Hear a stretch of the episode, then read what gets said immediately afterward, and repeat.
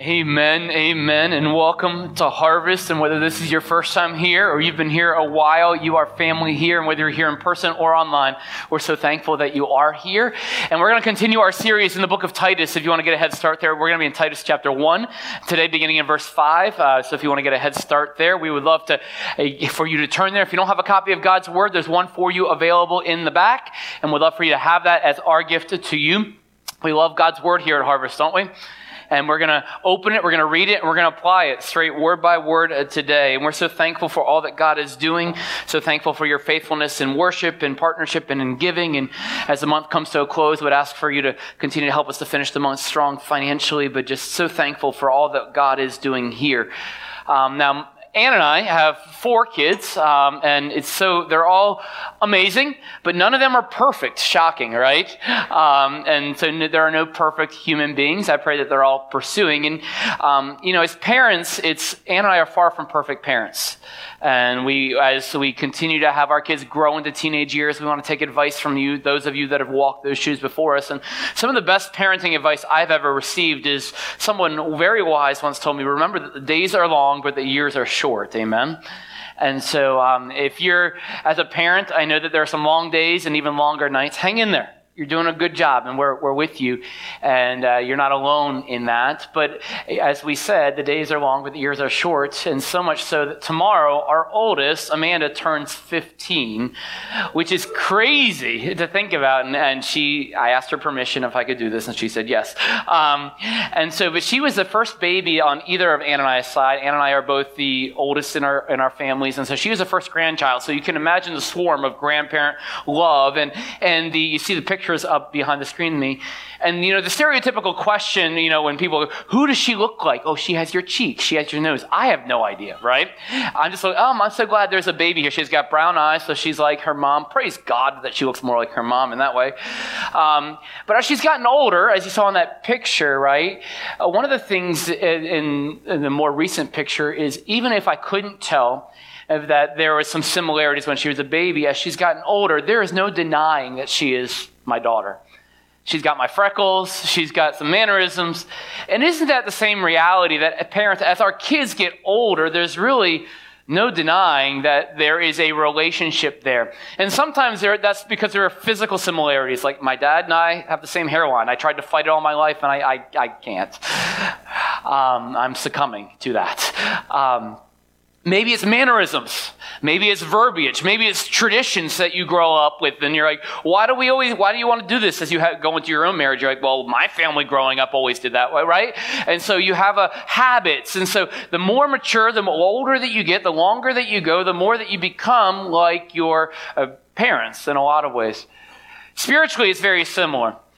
In the same ways, as we mature, and remember, this sermon series is titled, Build Your Church. It's a cry of our heart that Jesus would build his church. He builds it in a certain way, and we're looking at 9 different pursuits that we have to build the church of God.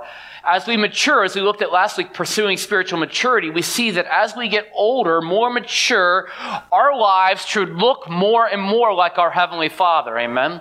That when people see us as we grow in the Lord, as the years that we have been walking with the Lord increase, our lives should reflect more and more of the character of God.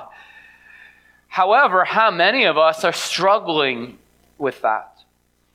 When the world looks at you, do they see the heart of God? Do they see the character of God? Do they see the priorities of God? Do they see speech that comes out of your mouth that reflects Jesus Christ? Do they see how you spend your money is how Jesus would have you spend and steward your money? Is they see how you spend your time, how you react in difficult work circumstances? Are all of those things, as you grow in spiritual maturity, reflecting more and more of Jesus? Now, the reality is life is hard, right? Life is hard. And this world is hard. And what we're going to see today from the text, Paul writing to Titus, who is stationed in a very hard setting on the island of Crete. We looked a little bit about that last week. It's literally an island full of hostility towards the gospel, both on the outside, because Cretans, as we'll look even more next week, are self-described as liars, beasts, and lazy gluttons. That's their words, right? And they're also inside the church. There are people called the Judaizers who feign and might look like on the outside that they want to follow Jesus, but on the inside, they're trying to tear up the church. Paul has sent Titus there to set the church in order. So this text is written to people living in a very hostile environment, and our world is growing more and more hostile to our faith, is it not? So how do we do this in a world that is both seemingly so alluring and tempting to our fleshly nature, like I want to give in to the things that are around me, but also very hostile to the faith that I'm trying to hold so strongly? We're going to see in the text today that Paul says a foundational and necessary element to building Jesus' church in a way that will last in the face of hostility is to instill and install biblical, godly leadership in that church. It's vital then, and it's vital now. Leaders who will love it and lead it sacrificially, humbly, biblically, faithfully, generously, and steadfastly in a world where it's not very popular to do so. We're going to see in the text today that this was Paul's top priority for Titus in building the church. Paul had a plan. He had a system for how to plant and build churches. He preached the gospel, he strengthened believers, and then he appointed elders. And we're going to see him instilling that, discipling Titus to do that, a young pastor, and in so doing that, instilling it in us today. And this is a very poignant passage for us in this moment as we are going through the process of seeking, identifying, evaluating, and over the next several months, installing our own new local elders. And so I pray that you would open your hearts and open your minds to what God would have for us from this text, because pursuing biblical leadership is essential for all of us. Hear that, please. Man, woman, whatever. Pursuing biblical leadership is essential for all of us. The position might only be for some of us in different seasons and different stages or different roles for different people. But the pursuit is for all of us. And whether we are personally fulfilling the role or knowing how to pray for those that are fulfilling the role or what to look for or how to support, how to fan into flame, how to encourage, there are parts of this process and this journey that are vital for all of us to have. You have a role to play. And I'm so thankful for that.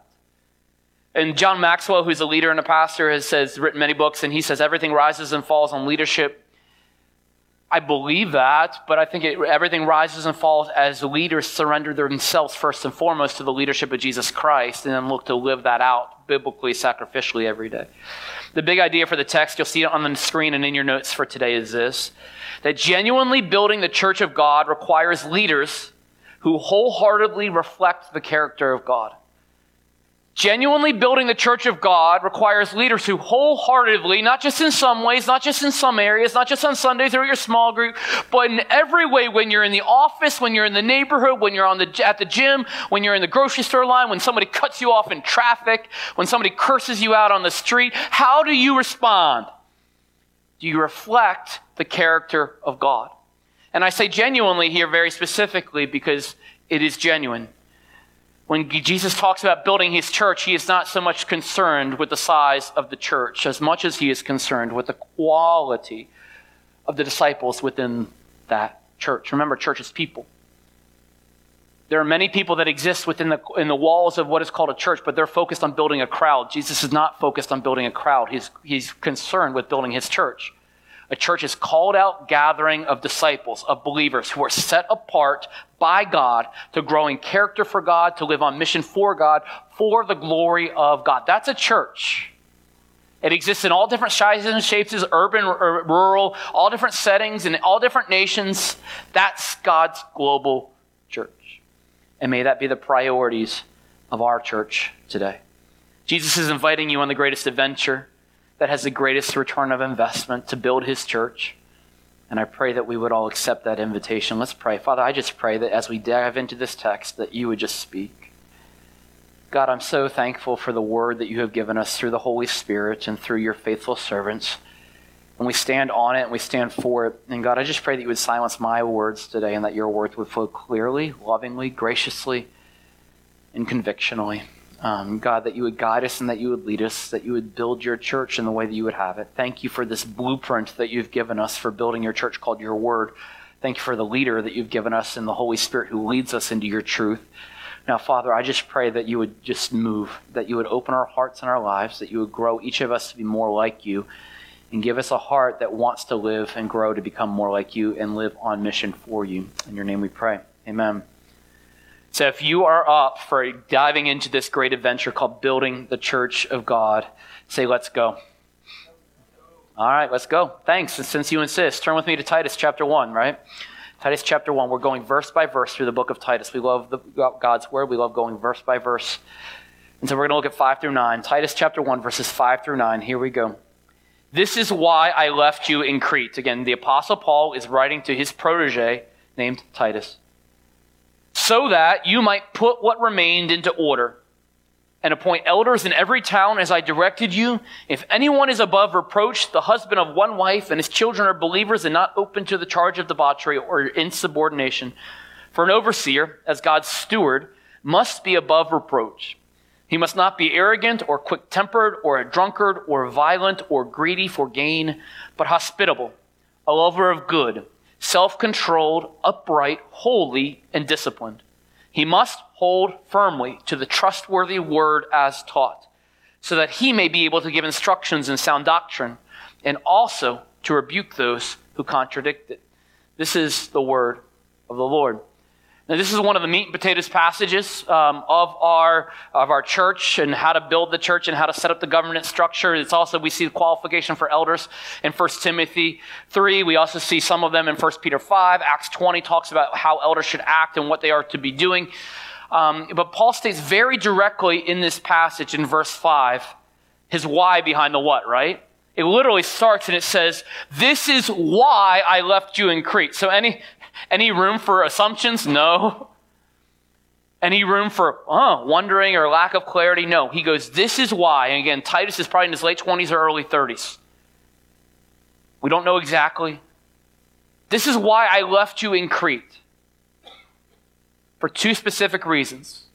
Right here in the text. So that you may put what remained into order. That phrase means literally to set back into order, like a doctor resets a broken bone. What he is saying there is that in this young church in Crete, something is off, something is broken, something needs to be put into order. God is a God of order. From Genesis to Revelation, he's a God of order. He is building his church. He's giving us his blueprint. And when we get away from it, when we get out of alignment, bad stuff happens, right?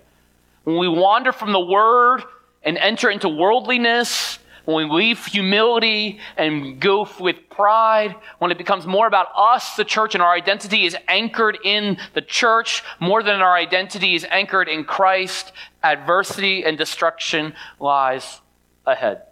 And many of us have experienced that through a variety of mediums and mechanisms. Only by the grace of God and a heart of humility can we avoid this, in a convictional and leading and living. The second thing, because this process of putting it back into order requires hard work. And one person can't do it on their own. You need a team. You need a group of people. You need people in general that are all on the same page. The second purpose that Paul is having for writing this letter. And again, the building of the church is foundational level. Jesus is the foundation, but now he's going, what does it look like to pursue biblical leadership? The second reason and purpose for Paul writing, as he self-describes here in verse 5, is to appoint elders in every town as I directed you. So again, Titus has seen Paul. Paul, if you read the book of Acts, you see that Paul has a plan. He goes into the city center. Read Acts 14 if you want. He preaches the gospel, step 1. He strengthens believers, step 2. He appoints elders in every local town, step 3. And he's now going, Titus, you've seen me do it. This is discipleship. This is pursuing discipleship. Titus, you've seen me. You've helped me. Now it's your turn to do it. That's discipleship. And that's what we are pursuing here at Harvest. Within the GCC, all over this region. So thankful for that. This is a big part. Appointing elders is not optional. It's a necessity. And it's our heart to take God's truth here at and apply it. To see what we see in Scripture here at Harvest and apply it to everyday life. Now, different churches have different interpretations and or philosophies on how to set up church governance structures, who is qualified to be in different positions. And so we want to have grace for those that disagree or might interpret Scripture differently or do it differently. So this isn't about a message on, man, why do churches over there do this or do that? This is our hearts, is we want you to see from God's word why we do what we do here, because we see it very, very clearly in God's word. And we want to live it convictionally. We want to live graciously with those that are around us that might do it differently, that we're going to be with in heaven for all of eternity. Praise God, amen. But we want to take the text and we want to apply it convictionally here in everyday life. And that's what we're going to do. And we're going to do that to the best of our ability faithfully. So this text is one of the foundational texts that we build our ecclesiology, or how we do church, or our view on church governance. It comes out of a lot from this text. We must have grace in the non-essentials, but we must also live with doctrinal conviction. And this is where we get ours. We want to lead biblically, faithfully, and convictionally. What is an elder? So let's break this down. What is an elder? If it's Paul's priority, he says, this is why I left you in Crete, to appoint elders. An elder, this is an official leadership position in the church. One of two offices that we see.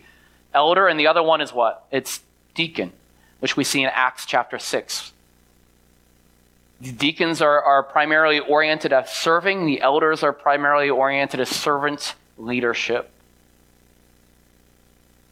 This is an office that is, the word elder here is used synonymously throughout the New Testament text with pastor, with overseer. Even later in this text, we're going to see the word overseer is referring to the same office. So elder and pastor are synonymous in Scripture. That's really, really important to understand. The elder is one who is charged with spiritual oversight as an under-shepherd in God's church. Peter writes about it this way in 1 Peter chapter 5. He says this, he says, so I exhort the elders among you as a fellow elder and a witness of the sufferings of Christ, as well as a partaker in the glory that is going to be revealed, shepherd the flock of God. He's giving a job description for an elder right here. Shepherd the flock that is among you, exercising oversight, not under compulsion, check your heart, but willingly as God would have you, not for shameful gain, but eagerly, not domineering over those in your charge, but being examples to the flock. And when the chief shepherd appears, you will receive the unfading crown of glory. And likewise, you who are younger, be subject to the elders. Clothe yourselves, all of you, with humility towards one another.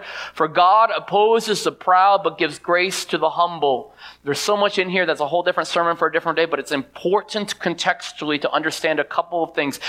An eldership starts on a heart level. It starts on a heart level. And all of us, before we are ever in any type of positions, before we serve as an under-shepherd, we must always remember that we are sheep first, that we serve under the authority of the chief shepherd, and it's not about us. No elder, no staff member, small group leader. It is Jesus' church. Who is the chief shepherd? Jesus. And he's coming back, and we will all have to give an account one day. This is not about power. Peter says, don't be domineering. This is not about climbing the church authority ladder and I finally made it because I made it to the position. No, it's about laying your life down in service of our King and sacrifice for him. It's not for shameful gain. It's not like, oh, finally I can determine the color of the carpet. I've been waiting all these years to be in the position of authority in church, right? Now we can sing the songs that I want to sing. No. It's a heart that is willing to lay down their life, like Jesus says in John chapter 10, of what the role of a shepherd is for the sheep. To serve, to lead, to protect, and to guide. That's what a shepherd does. We have to be, and the key in all of this, as Peter makes very, very clearly in 1 Peter 5, the key is what? Humility. Humility is the essential ingredient to leading biblically and faithfully.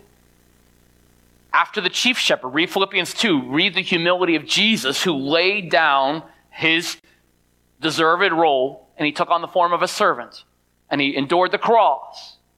He considered others better than himself. That's the role of an elder.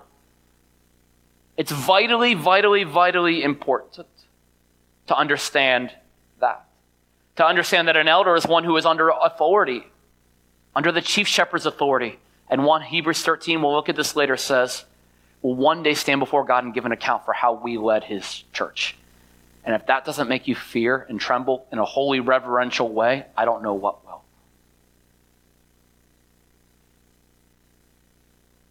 Biblically speaking, elders are primarily shepherds more than they are business board members. Yes, a church is an organization and a corporation, right? There is land that is owned. There are taxes and IRS stuff. There are org charts and all this. But all of those things should come under the main goal or serve as a fuel to accomplish the mission.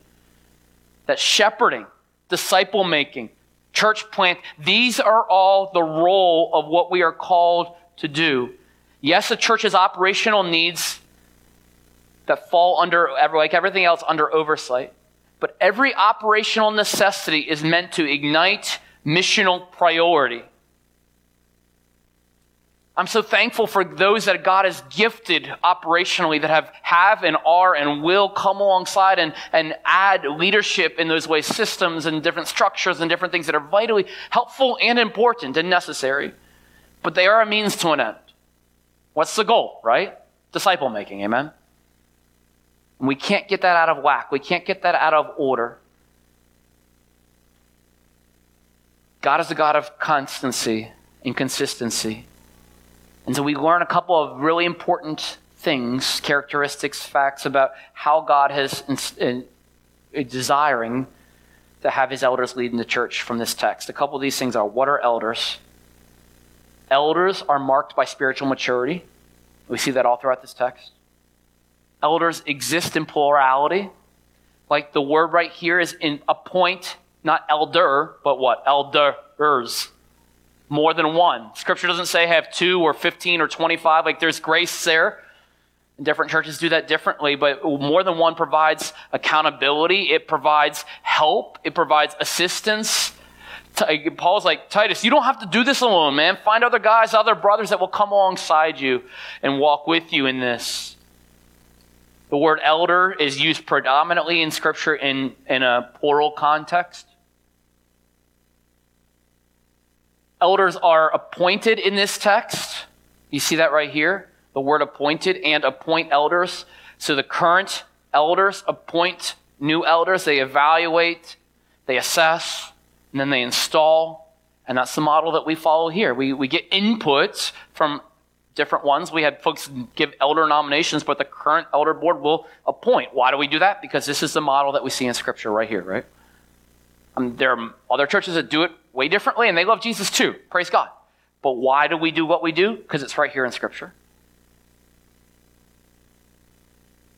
And we see that process happening right here. Paul left Titus. He installed Titus. Now he charged Titus to install others. We see these generations of disciple-making, the impact. Elders in this text are to be appointed in every town. It's not one elder team to rule them all, right? It's every local church has its own unique elder board. And that is consistent how Paul built, how he organized under the leadership of the Holy Spirit, churches that he planted. Now, there are seasons and there are situations, and I'm so thankful, and even in our church. There was the first year and a half, we had an elder team that was provisional, and we had a local elder that was helping with provisional, and we had our sending church, Mission Church in Lancaster, that provided oversight, and so thankful to have some good friends from Mission Church with us today. Praise God for that.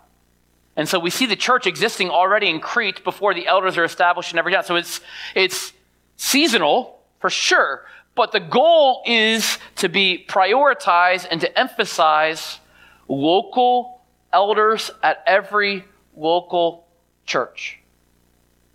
In this text, we see Paul saying that elders should be male. Now, we believe very, very clearly that God creates men and women equal, but with different roles, with different responsibilities, with different ways in which he wants them to build the church in complementary roles. Now, women, you guys are strong and amazing leaders, and God's desire, our desire, my prayer is that you would thrive in leadership within the church in every way that the Bible teaches and trains. And in the work world, go run companies and corporations and get elected positions. Run the country. Awesome. But in God is a God of order. We see in this text and in 1 Timothy that he has chosen the role of elder for men. Very consistent with what in Ephesians 5 we see in the order of the home, that the husband is to be the spiritual leader of the home. And in the same way, just like the church is the bride of Christ, God has installed and allowed that consistent trend to go through this. Now, leadership is influence, yes, so every one of you is a leader. But this text is specifically speaking to the position of elder. I'm so thankful for so many that have served in this role here at Harvest. Because while this text is about position, it's ultimately about a heart posture. A heart of surrender that is willing to serve and embrace kingdom responsibility. To embrace the mess that is shepherding people. You'll see this picture behind me of a guy leading a bunch of sheep. Right? What I love about this picture, I think of it as a day in the life of a modern day church. You have a guy in cargo shorts in front of sheep. You have a steep cliff on one side. You have one sheep that is falling behind in the back. You have a couple sheep that are about to fall off the side in the back. And like, this is what day-to-day life is. This is eldering. It's lovingly embracing the mess, and we're all messy people, right? Because sheep stink. Like, literally, they smell. They bite.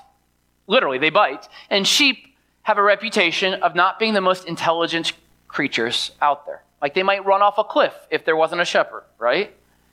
And I'm not making a direct comparison to say, hey, you stink and you smell and you're not smart. I'm just saying we as people, we need help, right? We need God-installed leaders to come lovingly alongside us. I know I do, to help guide me and lead me. And I'm so thankful for the Mission Church leadership, for Johnny Tatum, for Gord Vosser, for Chad, for Ted, for Austin, and excited to see who God raises up next to continue in leading the church here at Harvest, co-laboring with myself. Please, church, be praying for these men, past, present, future. Be praying for God to identify the right men.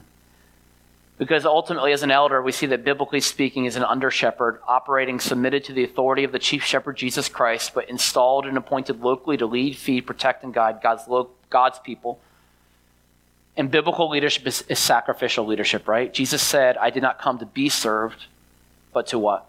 To serve and to lay my life down as a ransom for many. Now, elders are not saviors. There's only one savior, it's Jesus Christ.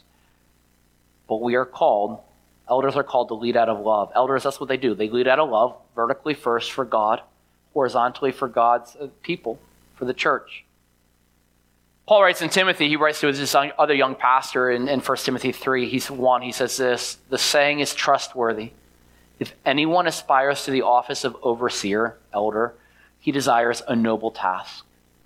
If anyone aspires to this office, he aspires to the noble task. Again, aspire is this notion of pursuit. It's a lifelong pursuit. Doesn't mean you're ready to be an elder right now, or you'll be ready to be an elder tomorrow, or you might never have the position, but are you pursuing? Because ultimately, what an elder is a spiritually mature believer. So ultimately, are you aspiring to being spiritually mature? And as spiritual maturity comes along, you are willing to embrace kingdom responsibility more and more and more.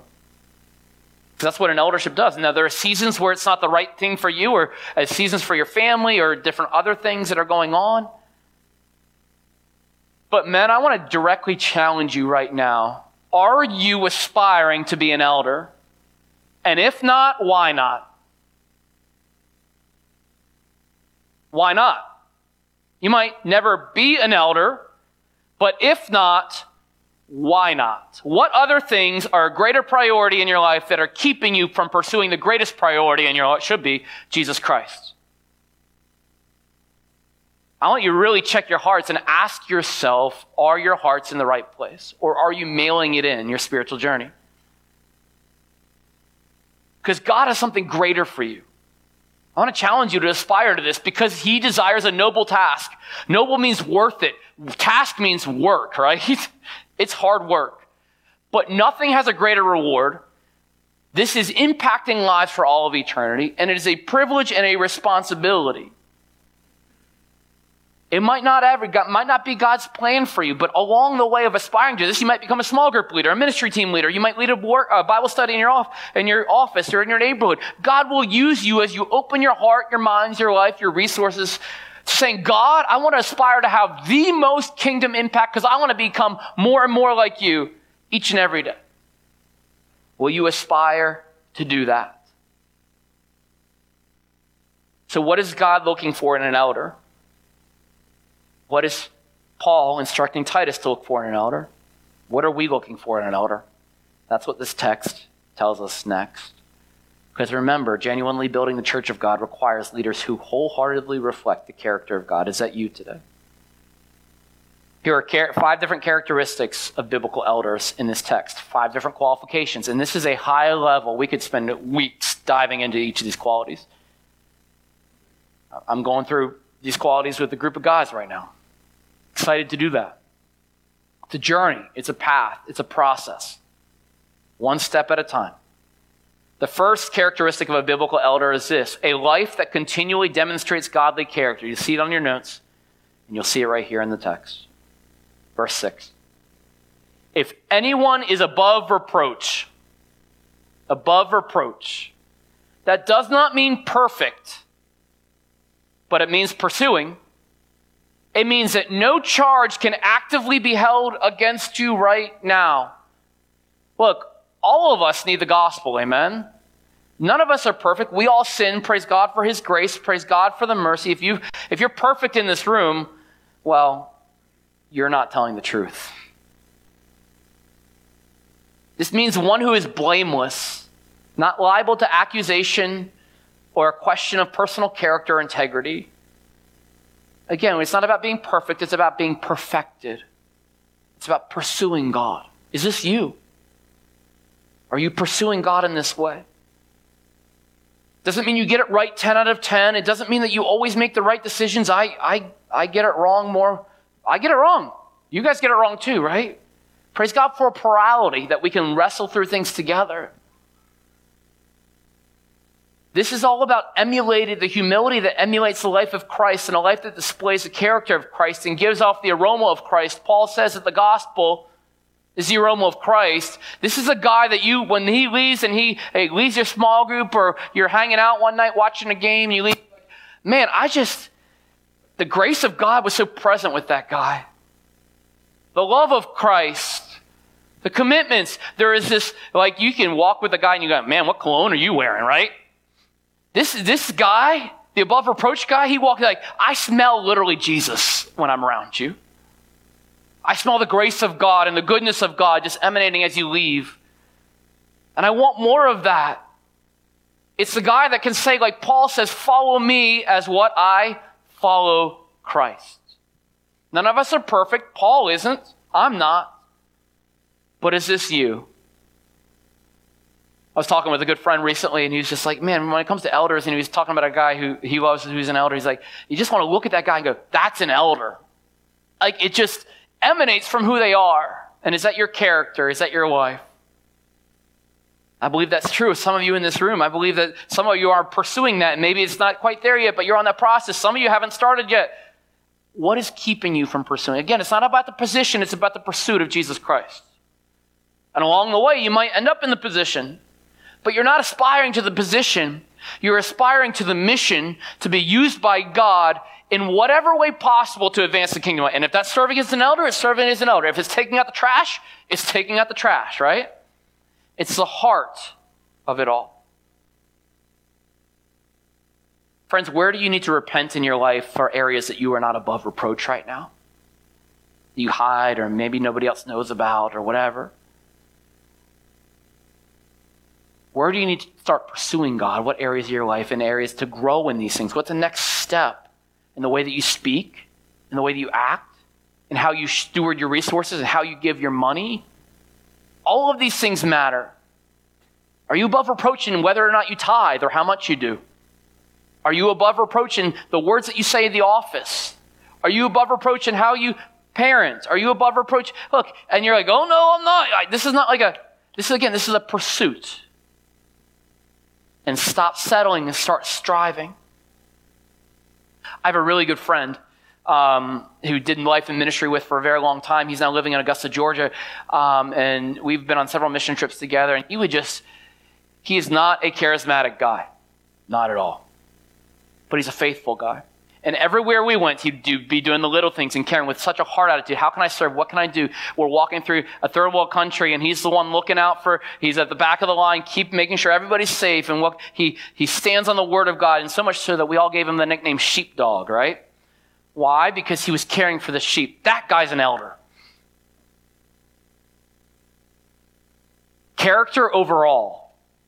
That's what Paul is saying right here. You can't get past the character thing. Nothing else matters. It doesn't matter how charismatic you are. It doesn't matter how much competency you have in certain areas. It doesn't matter what business you run or how high-ranking a military officer you are. If you don't have biblical character, you are not qualified to be an elder. And if you don't have that, why are you not pursuing of it, and where do you need to repent of it? This is about a striving for all of us. The second quality, characteristic of a biblical elder in this text is this. It's a home that pursues consistent gospel commitment. A home that pursues consistent gospel commitment. We see that in verse 6. The husband of one wife and the children are believers and not open to the charge of debauchery or insubordination. The husband of one wife literally means it's a one-woman man. That if he is married, he has a devoted, faithful, gospel-centered commitment to his wife. He's not addicted to pornography. He's not flirting with other ladies. He is committed to leading and loving his wife in the way that Jesus Christ compels us to and that Paul instructs us with in Ephesians chapter 5. Is that you? And if not, where do you need to confess? Where do you need to repent? Why not? Children are believers. Now, none of us can make anybody else, including our own children, choose to follow Christ, right? As a parent, that's really difficult. I can't make that decision for them. I can't compel them enough to make them decide to follow Jesus. But what I can do is to train them up, to disciple them, to create an environment that is in every possible human way conducive to God working in their hearts and minds. It means I have a plan to disciple them. And that looks different for everybody. That means I commit to going to church together with them. That when they see me, I actively live out the gospel. What that means is I let them know when I screw up and I confess my sins to my kids and I ask them for forgiveness, right? That you continue to love them and look and lead in the way in which they should go. Proverbs obviously 22 says, train up a child in the way that they should go and they won't depart from it. It's a heart that says, I will do whatever is necessary and give whatever time and attention to nurture and disciple my children in training and instruction of the Lord. It's a priority. There is intentionality. And I'm going to trust God with the rest. But how many of us give more money, pay more time, get more excited about your kids' AAU or sports schedule, or their music career, or their academic endeavors, or get a job than you do about training them up to be a disciple of the Lord and Savior Jesus Christ? I'm going to teach you to work on a car, but I'm not going to teach you the words of Christ. Parents, we need to prioritize disciple making. That's what this text is talking about. And dads especially, I want you to understand the impact and the influence that you have. There is several statistics out there that would make it very clear when the father comes to the Lord and following the Lord that there is a much, much, much higher percentage for children walking with the Lord. One statistic is 93%. When the dad comes to know the Lord, children are more likely to follow the Lord because they're watching you, friends, whether you realize it or not, whether you want it or not, whether you like it or not. And you get all jacked up and excited for, here's the jersey for my favorite sports team. You better like the Ravens. I'm sorry. My kids are doomed. I'm a Commanders fan. But I don't give you the jersey of Jesus. That's what a disciple is. I'll travel all over the country for AAU tournaments on the weekends because maybe you'll get an athletic scholarship, but I won't make a commitment to get you in church. Come on, guys. What's the priority? Your kids are watching. I want to challenge you, especially men. You have influence to wield it and not yield it. Say it with me. Wield, not yield. Say it, repeat after me. Wield, not yield. Ready? Let's say it again. Wield, not yield. You have influence. Use it. Wield it. They're watching. And if you can't lead spiritually in your home, you're not qualified to lead in God's church. Because your priority should be at home. Third characteristic of an overseer, of an elder, is a commitment to steward God's work faithfully. We see that right here in verse 7. For an overseer as God's steward. Right in the text, right there. Now, what does the word steward mean? It means that you are a manager, not an owner. The word overseer there also means you're like a mid-level manager, right? You are managing the work of God. You're overseeing it as God's under-shepherd, the work that Jesus has to make disciples of all nations. We have a responsibility to embrace that kingdom commission. Are you willing to steward God's work faithfully? An elder is a steward, not an owner. This isn't the elder's church. This is Jesus Christ's church, amen? It's not about doing it my way, Ted's way, Austin's way, any other staff member's way. It's about doing it Jesus' way. That's why we need to pray continually. Jesus, what would you have us do? Holy Spirit, we're desperately in need of you leading us. Jesus gave his life for it. Will you embrace it? Ultimately, elders are here to worship God as they lead for God as an under-shepherd. Here at Harvest, we say that elders do three things primarily. Big buckets: doctrine, direction, and normally we say discipline. I like the word discipleship a little bit better there, because discipline is a part of discipleship, because the heart of discipline is restoration and reconciliation, which is discipleship. That's the goal of an elder. That's the role. Again, under the overarching responsibility primarily as a shepherd, as an under-shepherd. Are you willing to embrace that? I have something that I keep on my desk that I brought down here. It's, if you can't see it, it's a sheep. It's to remind me two things. One, that I'm first a sheep before I'm a shepherd. That God cares way more about who I am in him than what I do for him, no matter what position I am currently operating in. Secondly, it's a position to remind me that I have the privilege and responsibility to love and care for God's sheep. It can get messy at times. It can get hard at times. It can be exhausting. It can be a lot of things, but it is beautiful and it is worth it, because people are worth it. You're worth it. So friends, I want to ask you on a heart level right now, do you have a willingness to embrace kingdom responsibility and to bear that weight? Again, God will come alongside you and help him. We're supposed to cast our anxiety before the Lord, but there is a weight that comes with this, because we will give an account. Let's count the cost, Jesus says. Are you willing? And if not, why not? God will give you the strength in the right time, but are you willing? And if you're not, examine the heart reasons why. Are you willing to love people, to love God, to give your life to stewarding the mission of God? Is your family willing? Because while the position is for the man, the impact is on the family, because Satan will come after you. Satan hates God's church and he wants to destroy it. And if he can't destroy it, he wants to distract it. He wants to diminish it. And when you sign up for more spiritual maturity, whether it's I'm going to take on a servant role at church, on a ministry team, I'm going to become a small group leader, I will become an elder. You put a bigger and bigger bullseye on your back, on the back of your family. God's bigger, but be aware of the spiritual war that is existing. So is your family willing? It's worth it. But count the cost. Worth it. The fourth characteristic of an elder, biblical elder, is to daily conduct that is an authentic gospel testimony. Friends, character trumps charisma and competency. You can be a chairman of a bank but not be qualified to serve as an elder.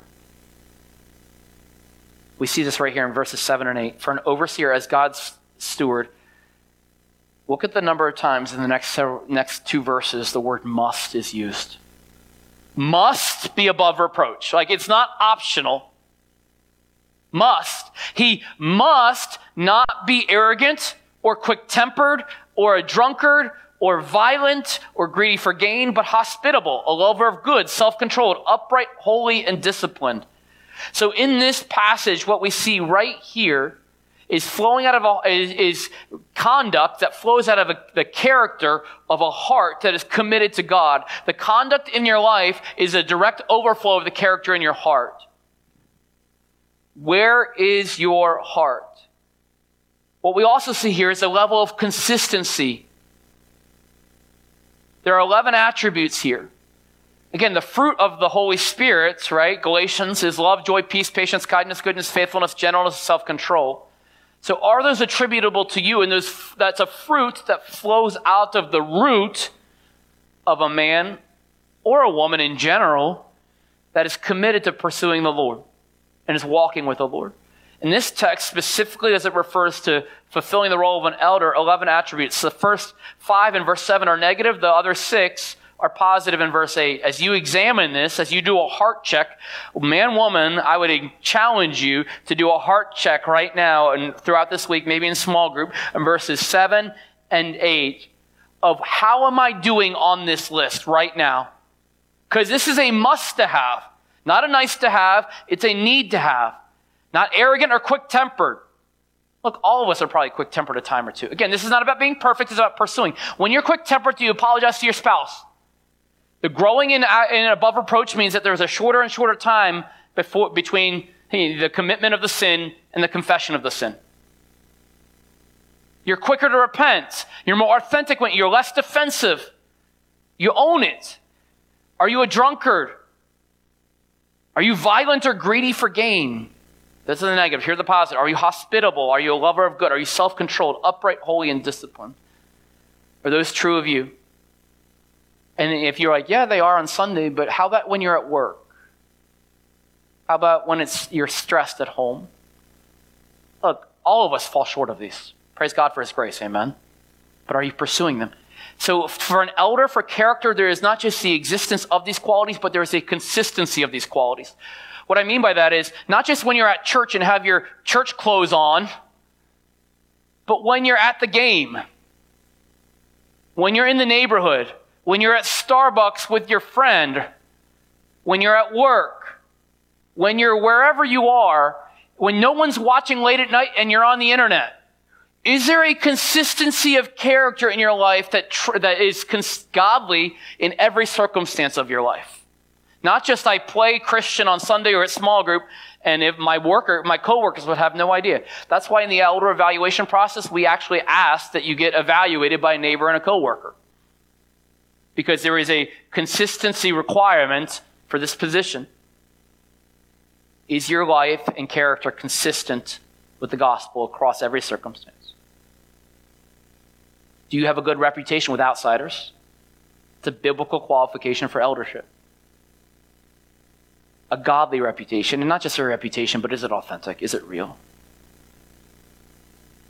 Remember, genuinely building the church of God requires leaders who wholeheartedly reflect the character of God. And fifth and finally, the characteristic is this: the willing capability to teach sound doctrine with biblical conviction. Again, look at verse 9. He, what's the next word there in your text? If you have the ESV, he what? Must. Not optional. Must hold firm to the trustworthy word as taught, so that he may be able to give instruction in sound doctrine. That word means healthy, and also to rebuke those who contradict it. Much more on the rebuke portion next week when we go into verses 10 through 16. But the focus right here is on the willing capability to teach sound doctrine with conviction. Now, of all the 20, depending on how you count across the 1 Timothy 3, Titus 1, 1 Peter 5, Acts 20, of all the 20 or so qualifications for elders, all of them are character-based except for one, which is capacity-based, is capability-based, which is what? Right here. Able to teach. What are we able to teach? Sound doctrine. Now, when you look at this text, here's the process for being able to teach. First, you must hold firmly to the trustworthy word. So my question for each of us in this room as we reflect on it is, am I truly viewing God's word as trustworthy truth? Do I anchor all of my life decisions in the gospel and in the word of God? How I spend my money, what I do with my time, am I viewing God's word as trustworthy? If you're not, start right there. God wrote a book, it's without error. We can anchor in it, we can trust it. Are you doing that right now? Oh, you're holding firmly to it. Man, our culture is coming at us, isn't it? With different opinions or different things. So that when culture changes, guess what doesn't change? The word of God. What is popular culture, when it's convenient to be a Christian, that has changed. Have you changed your position on certain things that are now outside the word of God because culture says it's not cool, or culture says it's taboo, or I don't want to insult this person or that person, and you're more worried about how other earthly people think about you than what the eternal God says to you? Stand. Hold fast to the truth. When it's popular, when it's not, are you willing to do that? That's what an elder does. Hold firm. Read Paul's other letters. Immaturity means that you get blown to and fro by every wind and every doctrine and every cultural change. Maturity means you hold fast to what is true. You got to know it, right? How do you know it? This text says before you teach it, you got to learn it. To the trustworthy word is taught. Before Titus could teach it, he had to learn it. Are you continuing to learn God's word? Not just on a surface level way, but are you diving deeper? We all should be continually growing in God's word. Are you doing that? Elders should be pursuing spiritual maturity. How do I understand God's word? How do I interpret it?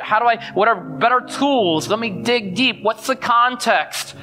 What is the original author's intent? What is the Holy Spirit saying? Are you doing that with God's word? Or are you just picking a coffee cup verse and applying it somehow? Because you'll fold when the winds and the waves come if you're just doing that. So that he may be able to give instruction. Are you willing to give instruction? Now, this doesn't always mean behind a pulpit. You can give instruction. You can teach God's word in Harvest kids, Harvest students, over a coffee cup, in a small group, or preach. A variety of ways, but are you willing to give and capable of giving sound doctrine instruction? Not just in any doctrine, but in sound doctrine. Is your doctrine sound? Is it healthy? Is it actually God's word? Or not? Are you treasuring God's word? And then are you willing to rebuke those who contradict it? Again, more on this next week.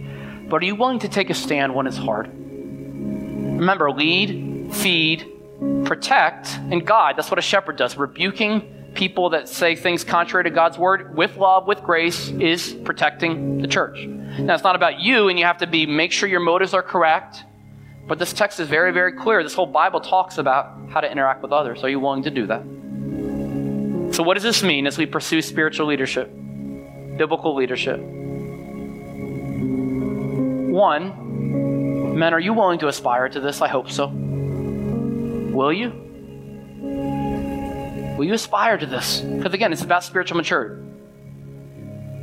Two, are you willing to embrace it? There is a cost to it.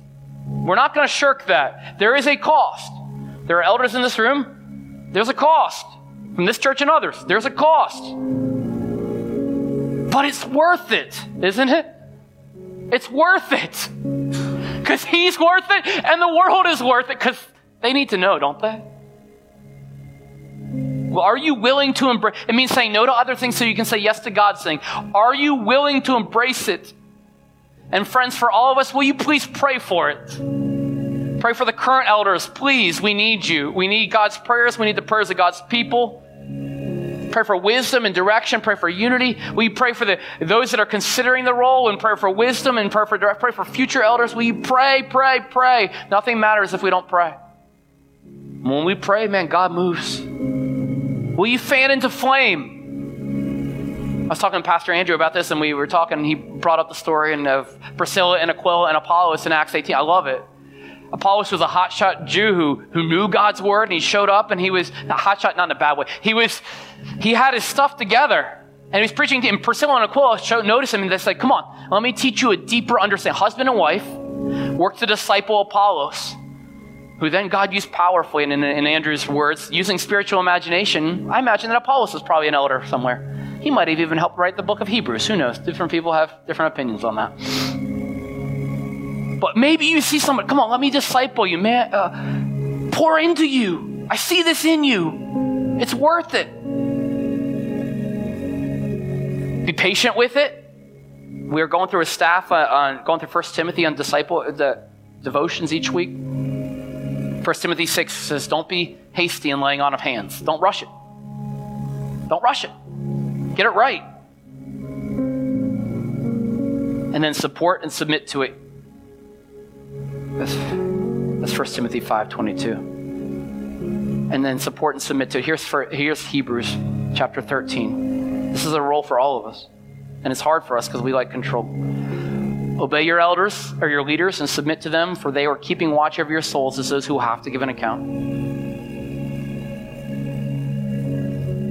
Let them do this with joy, not groaning, for that will be no advantage to you. Obey your leaders, submit to them, for they are keeping watch over your souls. That's the role of a shepherd. That's the role of an elder. They'll have to give an account. Friends, when you think about the role of eldership, we should be fearful, but may it be a fear that is reverential and going, God, I'm willing, open my heart, as opposed to a fear that leads to running from God. I allow it to be a fear that runs to God. And if you're like, I'm not good enough to be an elder, let me close with this character study. A guy by the name of Peter. You remember Peter in Matthew chapter 4, Jesus found him on a boat running the family business, and he said, follow me and I will make you what? Fishers of men. He invited him to leave his business, his family business, to go to a greater work. He then had a 3-year journey with Jesus. Ups, downs, and all arounds, right? Including in Matthew 16, where Jesus looked at him and said, Peter, on you, you are the rock on which I will build my church, and the gates of hell will not overcome it.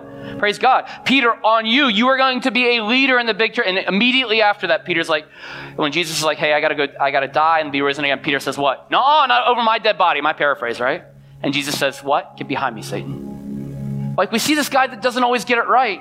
And right before Jesus goes to the cross in the upper room, he looks at Peter and says, you'll what? You'll deny me 3 times. And Peter's like, I would never do that. Guess what he did? In between that, he took out a knife and in his own fervor, cut off the ear of a servant in the garden. That's not really biblical eldership. That's anger. And then he denied Jesus 3 times. I'm not with him. I'm not with him. I'm not with him. And then Jesus died. Jesus was raised from the dead. He revealed himself to his elders, and there was one day fishing, and he appeared. John 21. They were having breakfast on the shore, and he said, Peter, come over here. I want to talk to you. And he looked at Peter and says, do you love me? And then what did Jesus say? If you love me, feed my sheep, right? Peter, do you love me? Yep, feed my sheep. Peter, do you really love me? Tend to my flock. Care for my sheep. You know what he was saying? Peter, if you love me, be an elder. Take care of the church. Yes, you have a past, but I have forgiven you, I have redeemed you, and I have a plan for you. Are you willing to embrace it?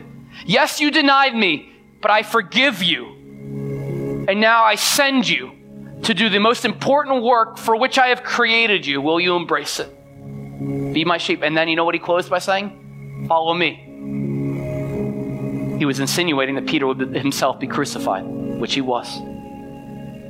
Follow me in life, follow me in death, follow me and build my church. Friends, will you follow Jesus and pursue biblical leadership wherever that path may go? He's worthy and he's worth it. Let's pray. Father, we need you. We love you and we look to you right now. Father, I just pray that you would build your church and your church's people. It starts in here. It starts in our hearts and minds. And in this moment, God, I just pray for each of us that you would move in our hearts these areas of our life, men, women, children, that we are not above reproach. Father, I pray that you would stir in us a holy conviction and reveal to us and lead us to a heart of repentance and the reality that we need you and we're lost without you. And Father, I thank you for your grace and your gospel and the fact that we get to live it and then embrace it and then model it for others. And Father, in this moment, God, I just pray that you would just lead us.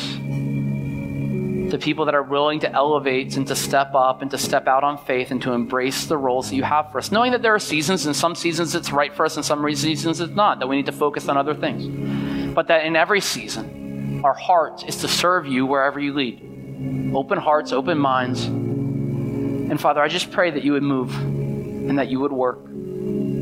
God, we need you and we love you. Build your church and start in here with each and every one of us in our hearts and lives. In your name we pray. Amen.